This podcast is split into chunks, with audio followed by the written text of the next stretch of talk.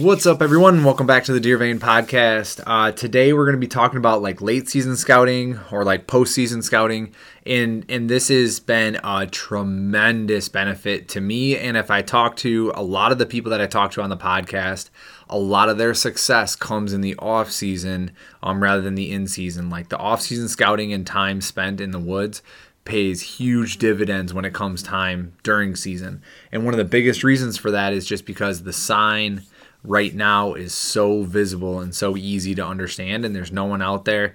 Um, you can go a long ways. It's not hot. The vegetation's down. There's a lot of good reasons for that. So that's what we're going to talk about today. There's some key factors that I'm going to cover, things that I have found out and learned myself. Um, and then also, I was on kind of a, I did like a two day hunt with a buddy of mine. Um, and we went and explored some new land. We did some scouting. We did some hunting.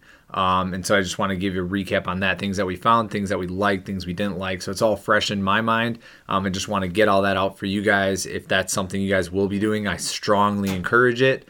Um, and uh, and then we can, or at least I can like roll that out. This is a solo podcast. It's just me. Um, I have like five people lined up, and all of them wanted all of them. Like they're all they're all over the place. And then all of a sudden, this week is is slow for all right i'm putting this one out myself but then i have five people over the next few weeks that are already lined up to go. So we're going to be talking to a whole bunch of different people. And then i did um, guest on another friend's podcast the other day and uh, life has been a little crazy for me the last few weeks. So apologies on um, over the holidays and all that stuff and, and not getting out a little bit more content. But i hope everybody's season went well um, if it didn't, obviously, uh, postseason scouting is very likely going to help you next year. And even if it did, uh, your season did go really well, I still strongly encourage postseason scouting. You know, people, if you look at the best championship teams, they don't win a Super Bowl and quit quit trying, right? They they win a Super Bowl and they go to practice in a, in a week and start trying preparing again for the next time because every year is different. There's always something new. Maybe there's a new hunter, maybe there's new people, maybe there's new crops, maybe you know your neighbors are doing something there's always something new so staying fresh and staying in tune with what's going on is always going to help you and having a lot of different plans a lot of different options is never a bad thing all right so with that before we hop in a couple quick things um origin uh, is a, is a great partner right now. They're doing a, a, we've been talking a lot, and Origin and Jocko Fuel are the same company. Heller 10 will get you 10% off um, those two companies. And Origin, I got a bunch of stuff from them for Christmas. Um, my wife went pretty much all out on that stuff. The Versa pants, I cannot tell you how much I like those. They are, I've worn them pheasant hunting, I've worn them scouting, I've worn them rabbit hunting, I've worn them deer hunting. Um, they are phenomenal. I wear them around the house. They're basically like sweatpants on the inside but hard, waterproof, or like water resistant and durable on the outside. They're warm. I would not suggest wearing them in the summer at all, but in the fall, in the winter, and spring, like these are the pants. Like I'm, I'm basically in them. I don't wash my mine very much. I'm in them three, two to three days a week.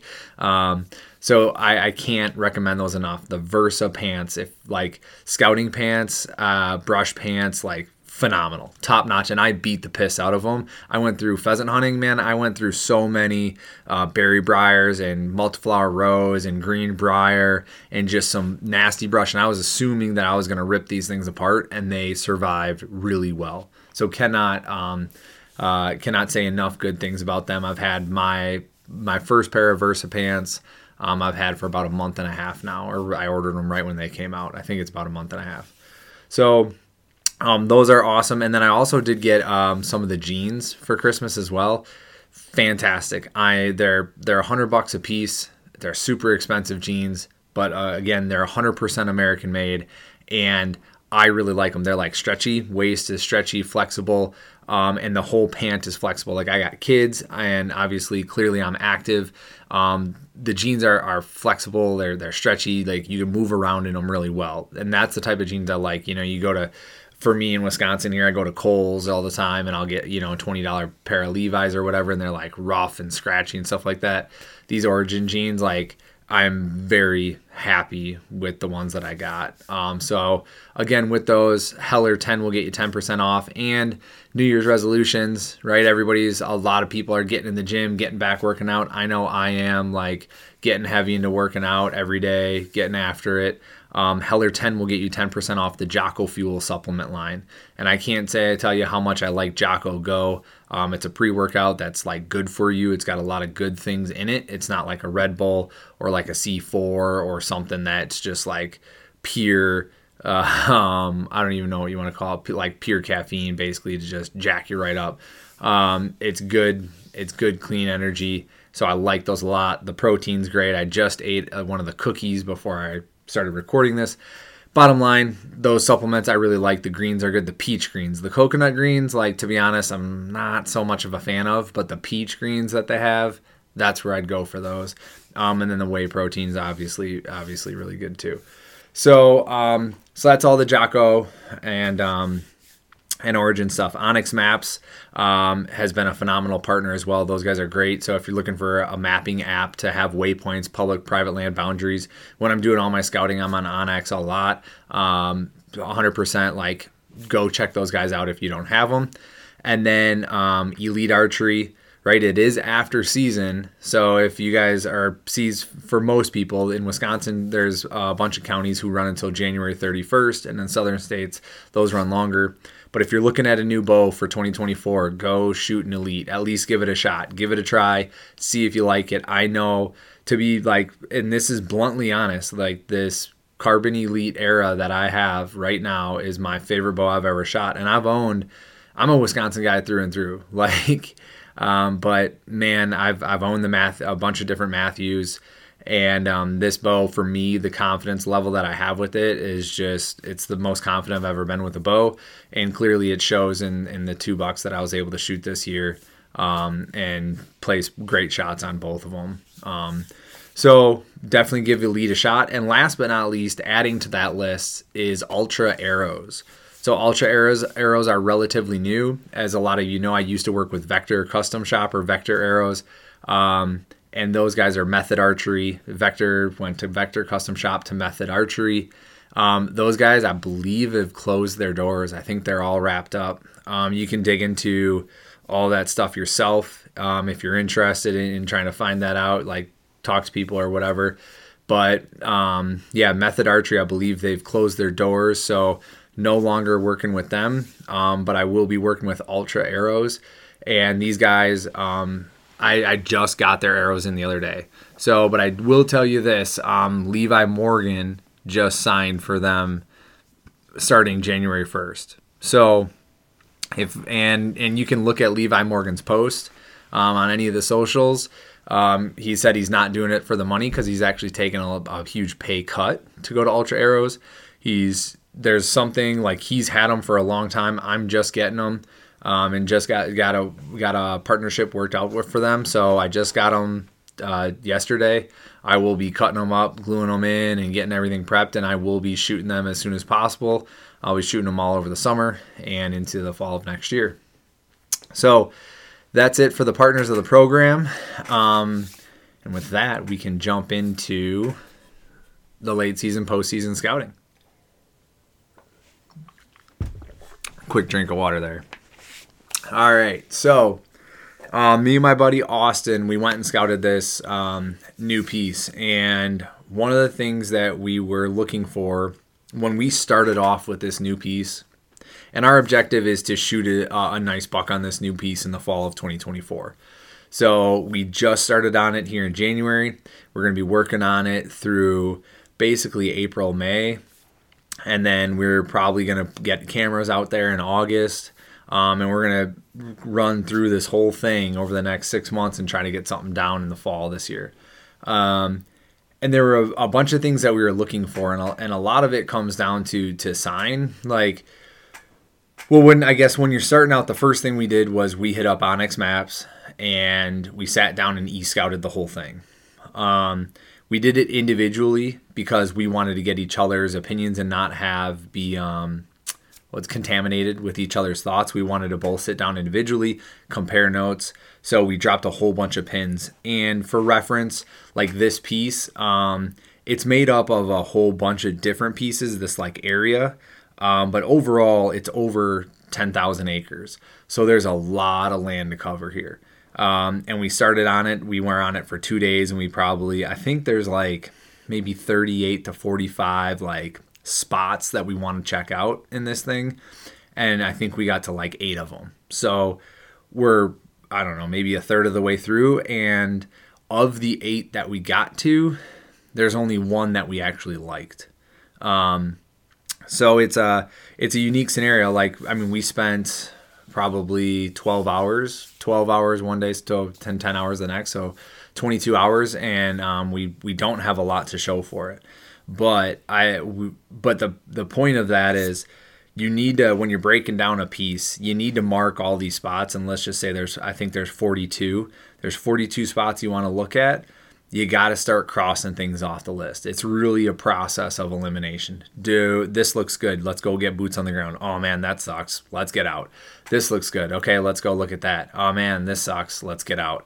And that's basically what we were doing. And and each spot was one to two hours in each spot. So you start doing that and you get eight spots. It's like 16 hours. And if you're going, we were also hunting that area because you could hunt that area. Um, until January until January 31st. You could hunt that, um, but I don't think we're gonna go back there for for a while. Um, so it's one of those things where you're just spending time, you're going in, and then in the evenings, the last two hours, you're going to a spot, finding a spot, setting up, basically doing an observation sit with hopefully hopefully a shot. Um, hopefully, yeah, hopefully you can tie those two together. Um, where you can see a long ways, but then also be able to um, to have the opportunity to have a shot, a close shot. So that's what we were doing there. But um, I guess baseline, bottom line, first thing you want to do is e scout. It's the fastest, most efficient way to like narrow down the path. It's far better than just going out there and driving, um, especially if you're looking at a piece of this size, like 10,000 acres or more. Um, you're, eh, I mean, even like a thousand acres or more, uh, and it's multiple pieces put together to, to make up one big piece you're you're really like you're starting to break all that down. I think everybody can understand why you want to most efficiently is to take a look at it first aerially with satellites and and topography maps and then go in and and uh, get boots on the ground to the waypoints that you marked. So e-scouting is number 1. Get that done. And when you're e-scouting, you got to keep in mind the biggest thing that I guess this is the the biggest thing when it comes to scouting where people get lost, and I used to get lost a lot with this as well. The biggest thing that comes in is knowing when you're gonna hunt the area. Because that determines what you're looking for when you're e-scouting, when you got boots on the ground, um, when you're out there hunting in this late season, kind of doing observation sits and stuff like that.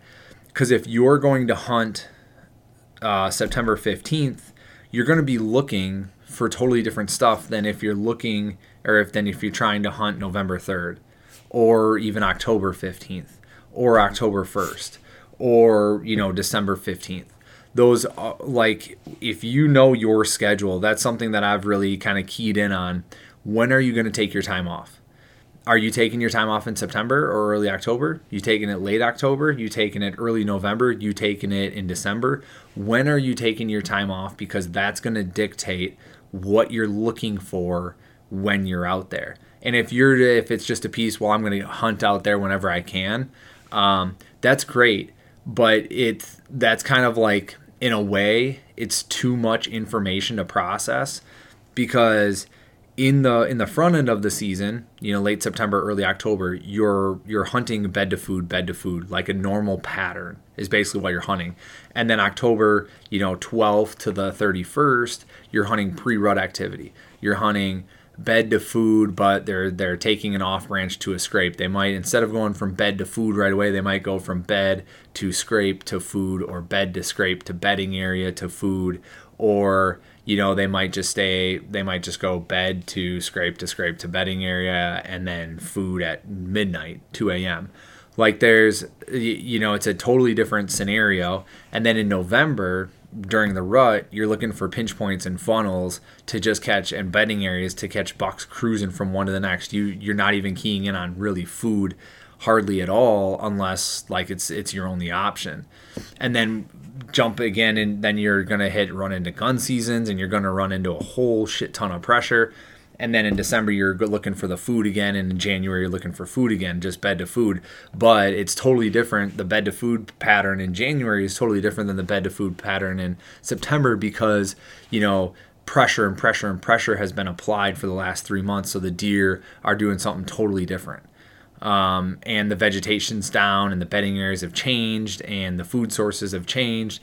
So knowing I say all that to say knowing when you're going to hunt it or when you're going to key in on a on an area is going to be that's going to be a huge factor in how you scout a piece um, because the other stuff is really difficult to predict and if you're going to hunt it early season then my biggest piece of advice is you want to you want to understand where the food sources are and where the bedding areas are and where the travel routes are. Scrapes aren't nearly as important to you.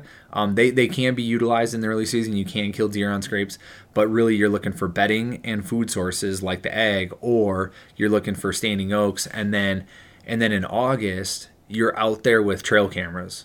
And you if you find 17 different oak flats and three different soybean fields that are green, like you better have 20 cameras to put up there to drop on all of them to then find out which one that that buck is using, which food sources that buck that you're after is using.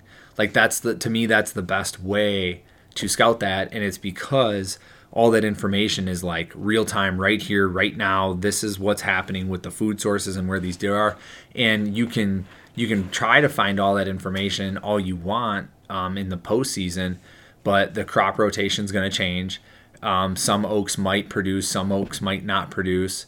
Um, the DNR might come in and just totally trim out one of your bedding areas, um, or the neighbors might not plant what you thought they'd plant, or maybe you know they start there's an edge that you like and all of a sudden they go through i had this happen this year they go through and trim the whole edge out so there's no edge anymore. Um, and they even do it onto the public land which is illegal to do unless they got a permit or whatever but they came onto the public too. Um, i had one guy one year put a box blind on the public. He's like 80 yards onto the public and it's just like what the hell is this? And he was putting it up in september. Like um, it was just that like there's there's all sorts of oddball information that can that can occur. So having in the early season real time information is the best information for for what you're looking for, and that goes through the through the entire season. But but early season, it's the most critical.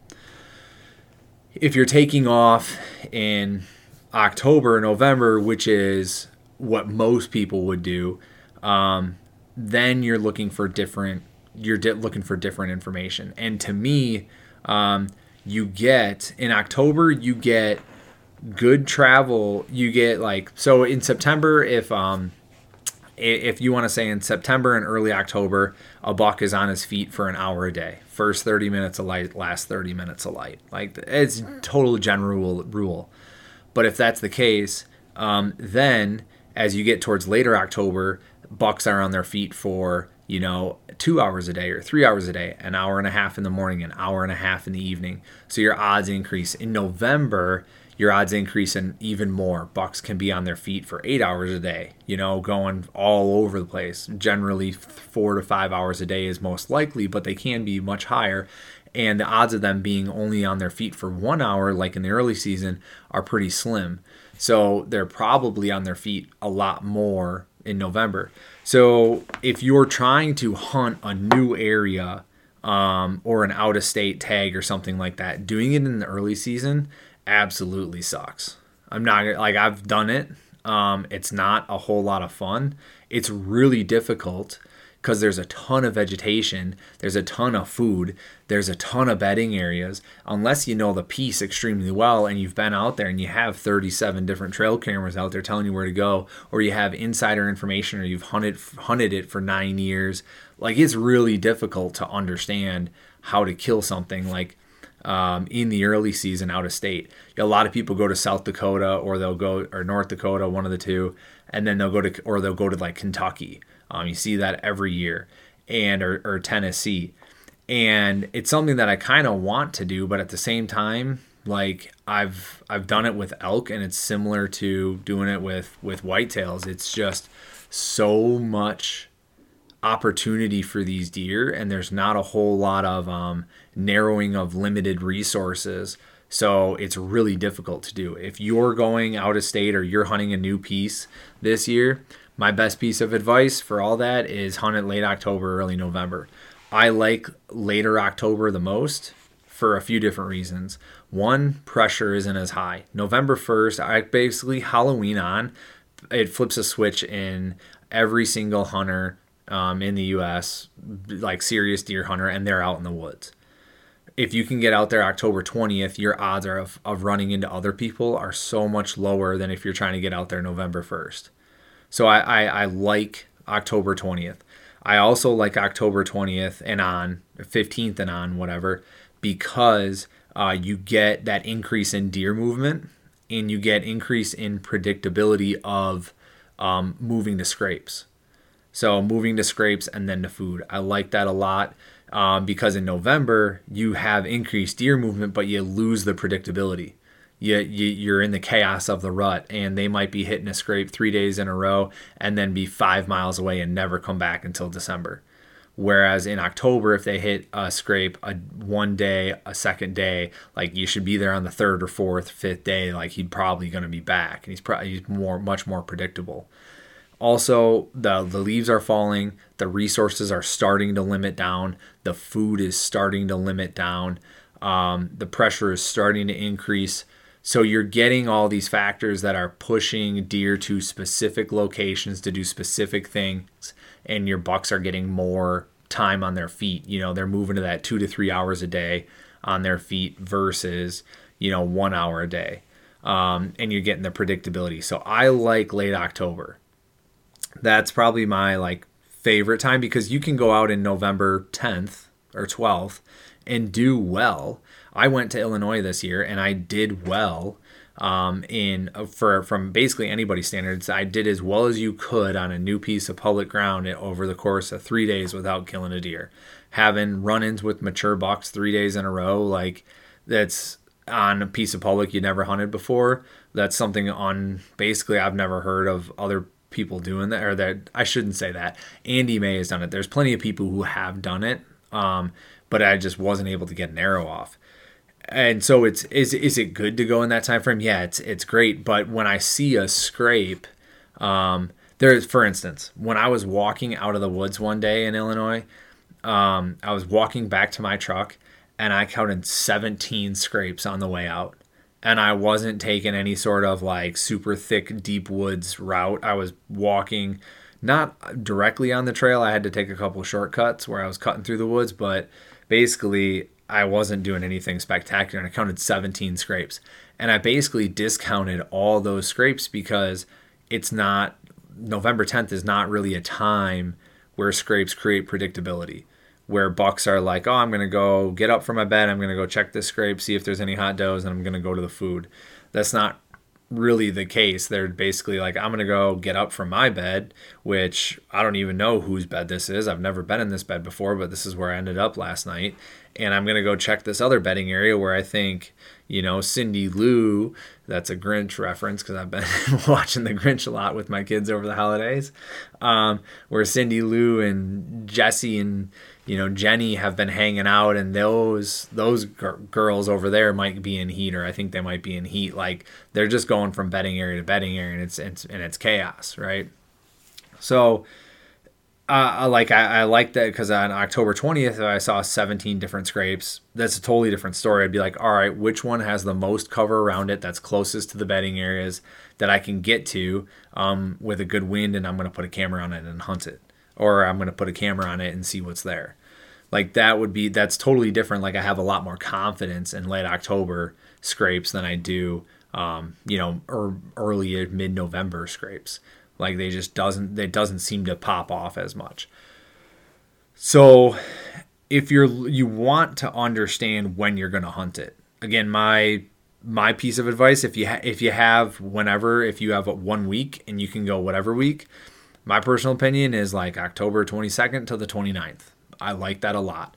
Um, but I it's totally up to you and how your property hunts and how the how the place hunts. You might go in with an idea, realize the idea isn't going to that property isn't going to meet the idea's needs. That's another big thing. Like if you're wanting to hunt, you know, early season, um, and you go and check out the property and it's got no soybeans, um, the corn drizzled out in August and kind of sucks. All none of the oaks are producing acorns, and you go in there and you don't find diddly squat for sign. Like you probably don't need to hunt that early season, right? You're probably gonna wait and try to hunt that um, either late October or November, or not hunt it at all and go find another spot that meets your needs. I think that's like that's also one of the things you want to look at. Like, does the property meet your needs, or does can you change your schedule to meet the property's needs? Um, if you go in and check a spot out, it's got beautiful soybean fields, nice tucked away oaks, good bedding areas, and it looks like it sets up really well for September. Well, and shit, you better give that a go and go back out there in August and verify everything's good, um, and then and then see if that's a good time to take your time. Um, or if you get in there, you don't find any of that stuff, but you find good scrapes that are hidden, that are tucked back, thick wooded wooded areas that have you know a whole bunch of trails intersecting. That um, there's a big high stem count area and looks like a great bedding area, or you, even in the postseason you find some beds. Um, and then there's a scrape right outside of that that's the big as a car hood. Um, man, like that screams to me like I need to hunt this late October and I need to you know stay out of here and just kind of monitor it from the outside in um, and get a camera in there on that scrape and, uh, and kind of around that area and see what what's going on. And if you get out there um, like where we were hunting um, the last couple days we found i found a spot that i sat and um, in the old like there's a bunch of farmland around here in, in wisconsin that was kind of marshier that they've made into um, ag and then subsequently pulled out of ag and back into like CRP and stuff like that. But the water, these water irrigation canals that they made still exist. One of these areas I found, two canals come together and then there's a land bridge in the middle of it and it's thick woods on each side and it kind of like peels off into these like, you know, tree lines into kind of this CRP marshy area. And that that intersection between the two irrigation canals um, and that tree line running through there. I mean, there the trail like was beat down like four inches deeper than everywhere else in that marsh because that is the path to cross between those two canals. Like in that area, that is the path. So like I'm gonna hunt like if I was out in November, like that's where I'm hunting. That's that's like a spot that I'm going to because it is the path. And if that's how the land sets up, then I need to take my time in November.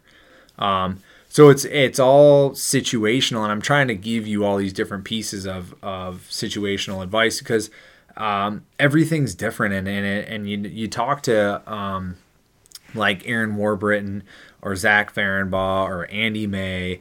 Um, or any of these guys that like, and I don't mean to lean any leave anybody else um, out, but you talk to these guys and you ask them about certain scenarios and like, man, it's so situational. It's so situational. It's well, what about this? Well, what about that? When are you going to be there? How are you going to be there? Who are you going to be with? Like, how many days do you have to be have? Do you have to hunt? What type of weather is it? Like, there's so many factors that go into it. I'm trying to provide all all these. Um, but at the end of the day, take your schedule, what your intention is when you have the time to hunt. Um, and then backtrack that, go e scout, find the property you like, you think looks good, go scout it, see if the sign is there that matches the time frame that you want to hunt. If it doesn't match it, but it looks really good and you can move the time frame around to match the property, go ahead and do that too. Um, and if, like I said, if it's early season, you got to get in there in August and September and figure it out. If it's October, um, you can get in there now, find all the scrapes, find all the sign, wait until September, you know, and hunt it, kind of monitor it for pressure and who else is out there and are other, you know, hooligans out there. Does anybody else know about this scrape? Is there another camera? Man, one of the spots we went to, Austin and I went to, um, in one area we found six trail cameras. Um, seven actually, seven trail cameras in one area. And it was wild. Like we did not expect to find all like it was a good it was a good area. Um, but it's clear that there and all seven trail cameras were different. And some of them were like um, a couple trees apart so you know it's different people not the same person putting all these cameras out. Like our other running you know that was one of the pieces that we looked at. It had decent sign. It was tucked back a ways. The food wasn't really there. Um, the bedding was there. The sign was there. And the access like we realized later on that there was an easier way to get in than how we went in, um, which kind of sucks, which also leads to why there were probably so many trail cameras in there. But we were really stoked on that part. Um, and we put a lot of time into figuring it out. And then we get finally got back there and it was like, oh my god, there's a whole there's seven trail cameras back here, and this thing sucks, and we just got to scratch this one off the list. And like, yeah, you might be able to get out there on a Wednesday or Tuesday afternoon and not run into anybody, but like, you know, plan on having to beat someone to that spot on a Friday, Saturday, and Sunday because there's going to be everybody and their brother out there and plan on getting in an argument with a guy saying claiming it's his spot or something like that. You know, um, so I like that was that's another thing too is just like keeping an eye on that pressure and trying to understand who's who's going to be there and who's not. And that's if it's close to your house if you have the ability to sneak out there and hunt at a time or two. If you're doing out of state like you know and it's seven hours away like obviously you don't have the the you don't really have the ability to do that. Um, but then you need to take a block of, of time off and plan on starting to hunt that on like a monday. And your best hunting is going to be you know Tuesday, Wednesday, Thursday, and then you're going to start running into people on Friday and Saturday again. So like that's um that's that's a big piece uh, is to like understand the schedule that you have personally, work, life, you know, family, all that kind of stuff. That all goes into it. And then once you get once you figure out kind of what you're looking for, um, and you start getting boots on the ground. You get out there and you start looking.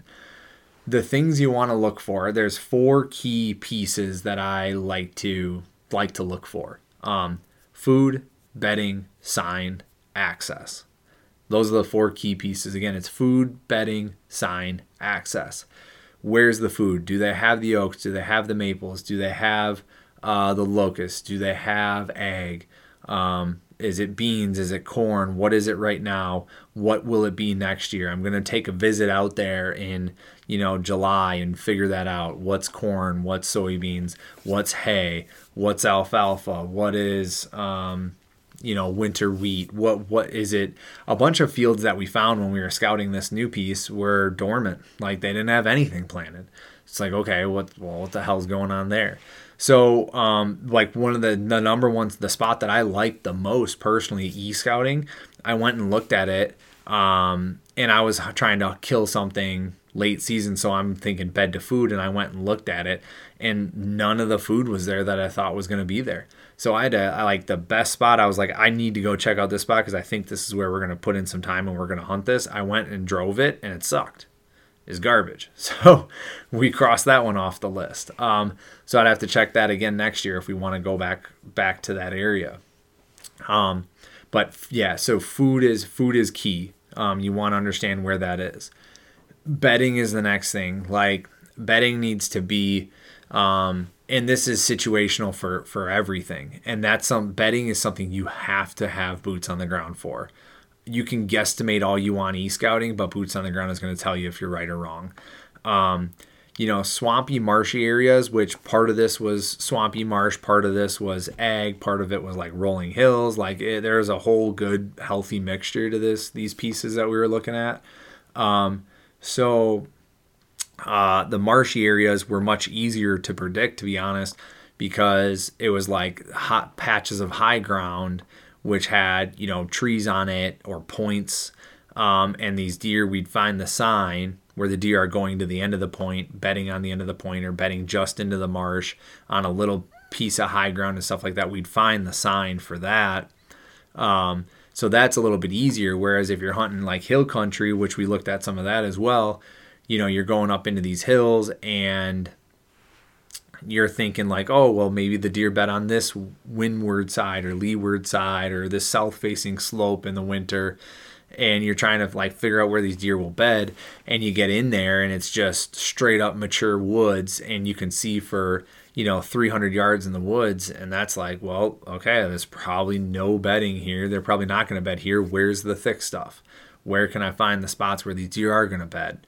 Um, and so then you're like you're crossing all those points of interest off and going, well, that all sucks. I need to go find where these deer are bedding. So that's another thing, like trying to find that thick, high stem count area. And in a marsh, it's it's different because you're looking for a little bit of high ground, but also you, know, you clearly want the thick, high stem count area as well. And on the last day of our our hunt, um, again, it's two day hunt, but the second night went out there and I did get a look at the first night we got we both Austin and I both um, threw up a blank. Second night, um, I saw 12 does, and all 12 of them came out of the marsh uh, in an area I would have never hunted. Um, it would have been extremely rare, and a hundred times going there for the first time, it's very unlikely I would have picked that spot where they came out. And there wasn't a tree. I ranged them at 450 yards um, from where I was, and there wasn't a tree within 300 yards of them. And that's probably why they were out there. Like they just basically stood up out of the cattails. I don't know what they were betting on, but they basically stood up out of the cattails and walked out of the cattails and into this tall grass, and that's where I got to see them at 450. Um, so like that is a as a decent impact um, on what you know for next year, where you think they might bed um, and getting boots on the ground to find that bedding. Um, and one of the nice things about postseason scouting is you can bump them and it doesn't matter so much. You can go in there and be like, okay, I'm seeing the hot sign. One of the spots we went to, um, I was seeing good sign. I was walking down a trail, deer trail. It was looking good. I found a bunch of poop. It was like rock hard. So I was like, oh, that's not great. Then I found some poop and it was a little mushy. And then I found some more poop and it was like basically fresh, basically steaming. I was like, all right, cool. Like there's deer in here like right now. And we were here, I was at in this spot at like one in the afternoon. It's like, all right, they must have been here through here this morning. I found a nice scrape shortly afterwards, you know, within a few uh, like 50 yards or so, was standing there looking at the scrape, trying to plan out where I would hunt it, marking it on onX, and boom, I jump them out of their bed. They're 30 yards away bedded right next to that scrape. It was a small buck and a doe. They got up and busted out of there. But then I mark the bedding. Okay, cool. This is a spot where the deer will bed, where they do feel safe. And that's one of the nice things about postseason scouting is the bedding areas are the areas where the deer will oftentimes feel the most safe because they've been pressured so much throughout the season. They tend to bed where they are close enough to food but feel safe enough that they're not going to be killed and a lot of times those spots can be, you know, those deer that popped out of marsh, they were in a mile and a half, a mile and a half from the nearest ag field, um, nearest like picked corn ag field. So they had a long way to go. And I was 1.8 miles in um, on this piece. And the that was the deer in the cattail. The other spot where I bumped these two deer, you know, they were maybe, I don't know, half a mile from the ag and they were tucked up kind of along a riverbank um, in some thicker stuff that was kind of out of the way. And I just happened to find that fresh poop, which led me like the trail kind of took a few different turns and I just followed the fresh poop and that that's what took me to the scrape, which led me to the bedding. So there's all sorts of great reasons to get out and, and foot scout and get boots on the ground. But when you're looking for that bedding, um, it's nice to be able to get out there and bump those deer and understand okay when the pressure's hard where do they go? What how far is too far? Is it is it a mile? Is it a mile and a half? Is it half a mile? And every piece is different. Um, so you just have to get out there and give it give it a look and find that out. Um, but if I were like if I were a betting man I would say you know as far as betting goes like you're looking for thick high stem count areas a lot of times in the winter you're going to be able to see the beds on the ground you're going to be able to see the hair on the ground or the the deer imprint in the snow. Um, so you're going to be able to see a lot of that and then you can mark that. And it's not one of the big things with, with bedding areas is it's not like the deer go there like we do every single night. They don't go to the same bed. You know deer can have you know a dozen two dozen bedding areas where they will go and they will bed in those different areas. So you need to mark a lot of them as many as you can find because then it all that also helps you with your if you find a whole bunch of bedding areas and then you find an area that you want to hunt um, and you need to figure out how you're going to access that so that deer in those bedding areas don't see you don't smell you don't hear you. When you're when you have them all marked up on onX and you're looking at that aerially and you're like okay here's the four bedding areas that i have to pass in order to get to where i want to hunt what's a way that I can get through this area to get past these deer to the area I want to hunt. So that's always a good um, a good point um, to make and why you want to mark all these bedding areas. The next thing that that I want to talk about is is sign.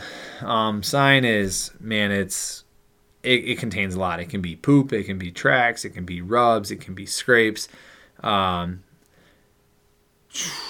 what else would there be? It'd be visuals. There's different things that'll lead you down different paths for sign trails, um, you know, beds or potential beds or thick stem count areas. There's a few different things that that can go, but uh, and that sign again that that sign relates to when you're wanting to hunt there. Um, when we were out hunting, uh, just the other day. The guy was looking for fresh tracks. Like, how fresh are these tracks? There was a dusting of snow, um, and it had rained like a couple days before.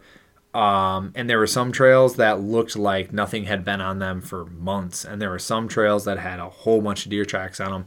And there are some trails where the snow was still freshly turned up um, and they had just been through there real recently. So you're looking for that that sign. And if you're hunting, um, rubs are great you know the the bigger the tree, the taller the rub, the bigger the deer. So if you find a whole bunch of you know saplings that are rubbed that are only an inch thick and, and the rubs are right on the bottom of the ground, it's probably a couple real small bucks. If you're finding you know um, like five to ten year old trees that are you know three to five inches in diameter and they're being rubbed at like hip height, um, that's a good sign of a good buck. So you're looking at that going, okay, there is a good buck in this area. Could he have been shot this year? Yep. Could he still be alive? Yep. So let's just kind of maybe I'll put out trail cameras um, and see if there's a, a good deer here. But um, a lot of those rubs, like I, I really like rubs. Not so much like in postseason. It's always nice to see them, but and it indicates that deer use that area. Um, but I really like to find rubs in September. Like, are they here now? Are they here today? Um, is this rub fresh? How tall is it? how thick is it? Um, what type of deer is it? Is it worth trying to trying to throw some sits at this area? And then um, I really like scrapes. Like if you can't tell, um, I like that late October time frame.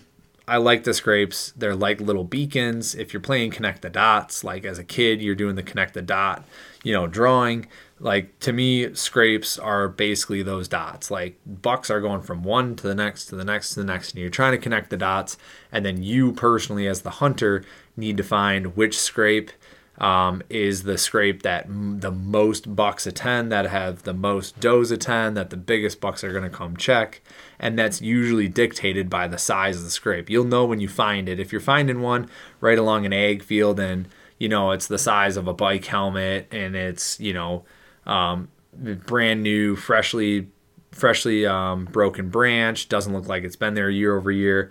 Like that's cool. That's nice to see. But then if you go deeper and you find a scrape that's three inches into the dirt, it's basically a hole in the ground. Every single branch on that tree is broken.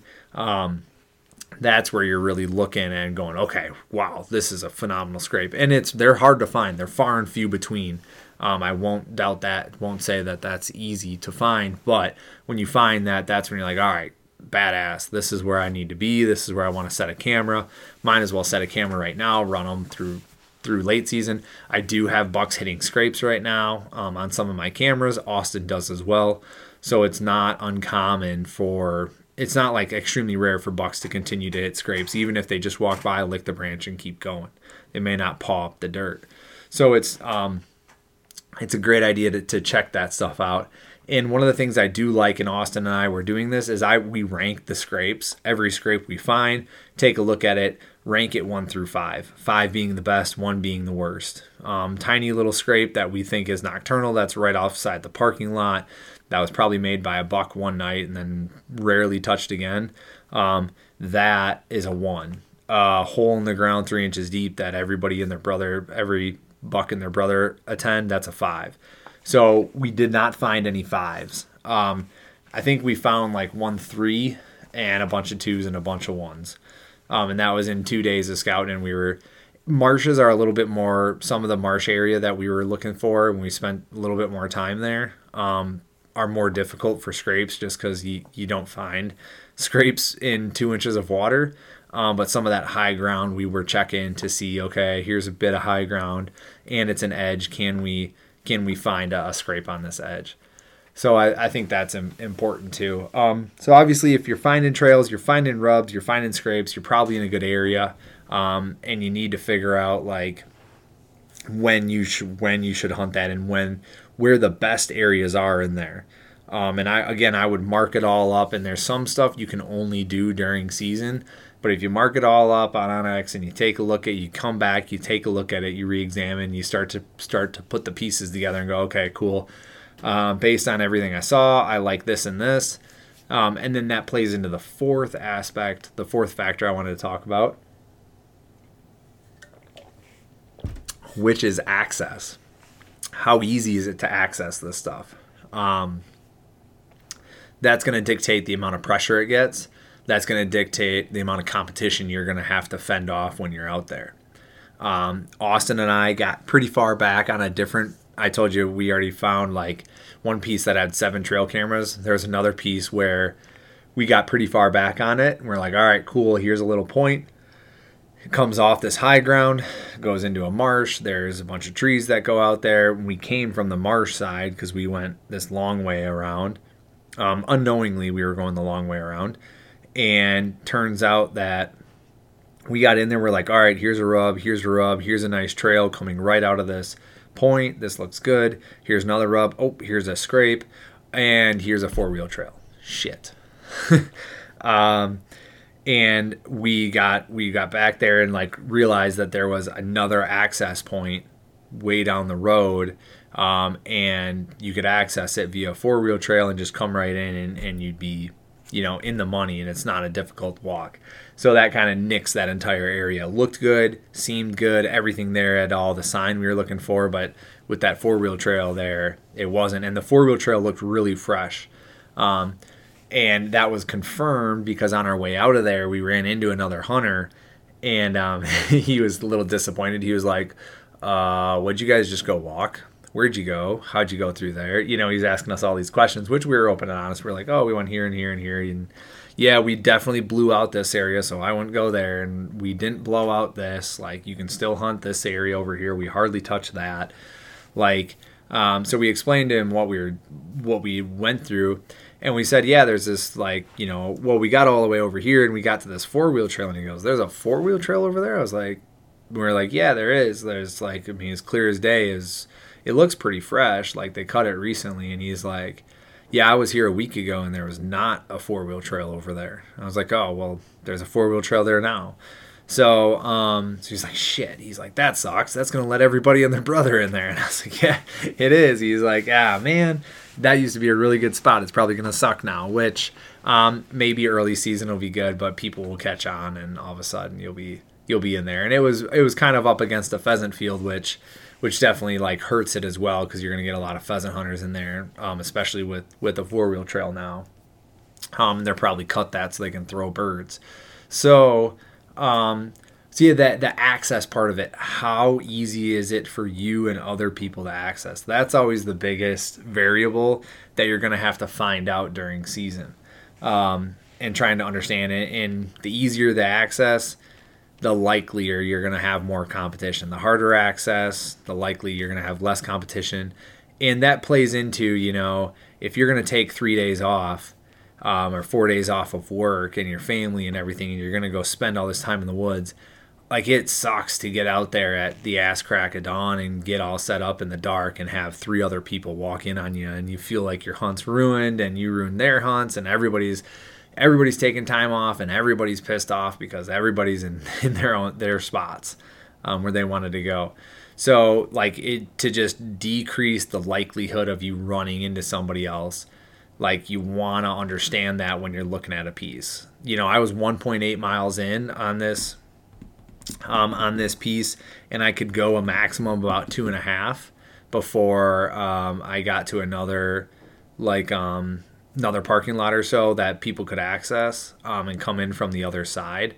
So I think that like the two and a half mark would put me out of reach. Like basically with how I walked it and everything, I was like, it, it was hard, but it wasn't too hard. And when I got out there 1.8 miles, um, I did find a trail camera out there and a mock scrape of all things. Like dude cut a vine, hung a mock scrape, and hung a trail camera on it, 1.8 miles out, which was I you know I thought was interesting. Um, but um, but so uh, clearly someone else is out there, so I need to go one level deeper, one level further, um, in order to get away from that. So I, I, think like there's a couple other pieces we have to check out because of that. But if I'm going out there and I'm spending the time, I'm not going to hunt that area. I'm going to go one level deeper there to make sure that my time is well spent. So the access, um, and the more like basically bottom line, the more difficult the access, the more likely you are, the more likely you don't run into competition, and the more likely you are to see mature deer. Like it all, it all plays into it, and all four of those things like you want to find spots that have 10 out of 10 for all four of those things. It has awesome food it has great bedding it has great sign and there's little to no access. Like that's the quafecta not trifecta but quafecta quadfecta and um, that's extremely rare to find. A lot of times you're going to find three of the four. You're going to find food bedding sign and then access sucks. Or you're going to find great access um, good bedding, good sign, no food. Or good food, good sign, good act, like not great access, which is good for you, but no bedding. Like you're gonna find a lot of times you find three of the four, but if you can find and if you can stomach three of the four, like that's fine. Um, just make sure that that fourth one is an access. Like if it's super easy access and you find the other three, man, like you could I, if I do have spots that are like that, super easy access. Um, and it all work and everything else looks great. But basically, those are first week of season or weekday hunts only, and you gotta like patrol those on the weekends to see if anybody's in there or not to just make sure they're not blowing it out or anything. I do have spots like that, and they have been um, good to me. I have seen a lot of deer in spots like that, and I know friends who kill deer um, in spots like that. But it's um, it's one of those things where it's like, uh, are you serious? Like you went in there and you went right off the road where everybody else just drives by and it's overlooked and you just pop in there and kill one and you just kind of throw up your hands? Like yeah i did. Um, but there is like there's logic and thought put into that. The um the last thing i'll, I'll leave you guys with um before I, I, I sign off here well there's two things i want to talk to you about but the last thing on this postseason stuff is um even if you did great this season, even though I killed two bucks this season, um, I don't think that's gonna. I think in order to kill two bucks again in 2024, I need to put in double the work.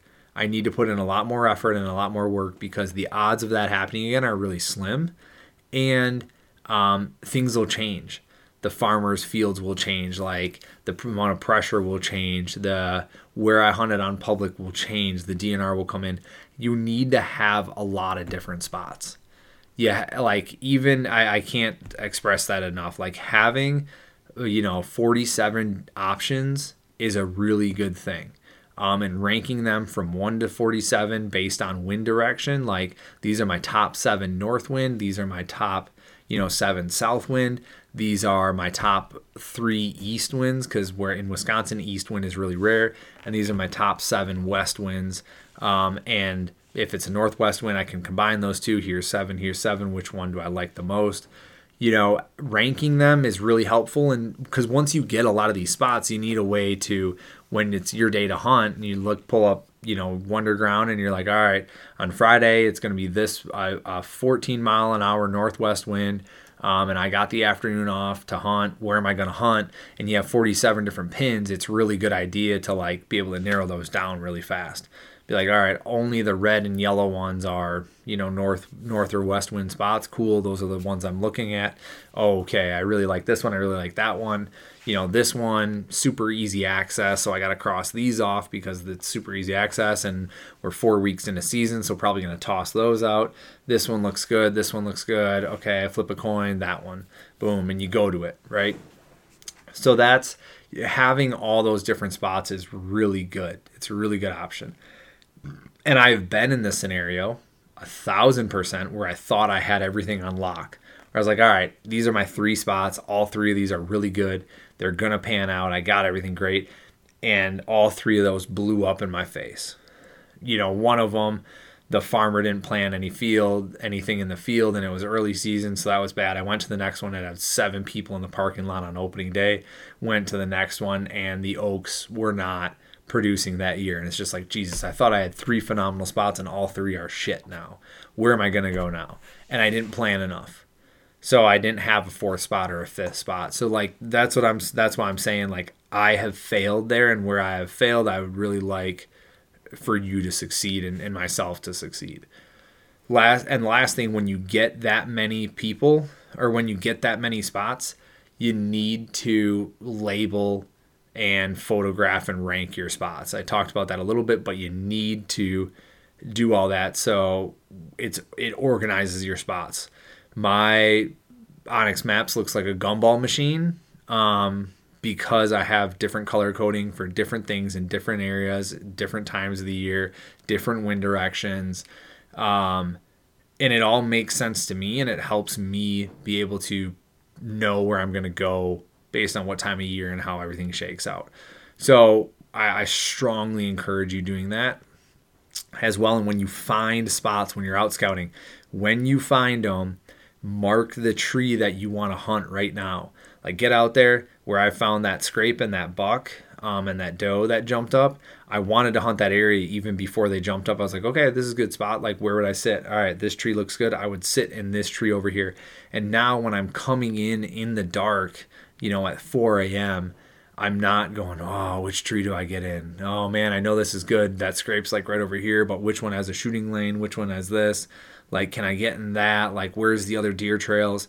Like, when you find a spot you like, do the recon on that spot, spot right here, right now, and find where you're going to set up. Like, I strong, that's such a, it's bit me in the ass so many times. I can't tell you how um, how important that is, is, in my opinion, to do all that right there. And then when you find a spot you like.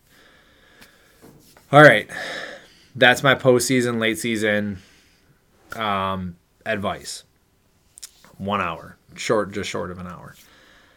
The last thing I'm going to leave you guys with is I got all the crossbow and archery data from Wisconsin. Um, and the next podcast will be the part two to the crossbow and archery um, and deer harvest statistics.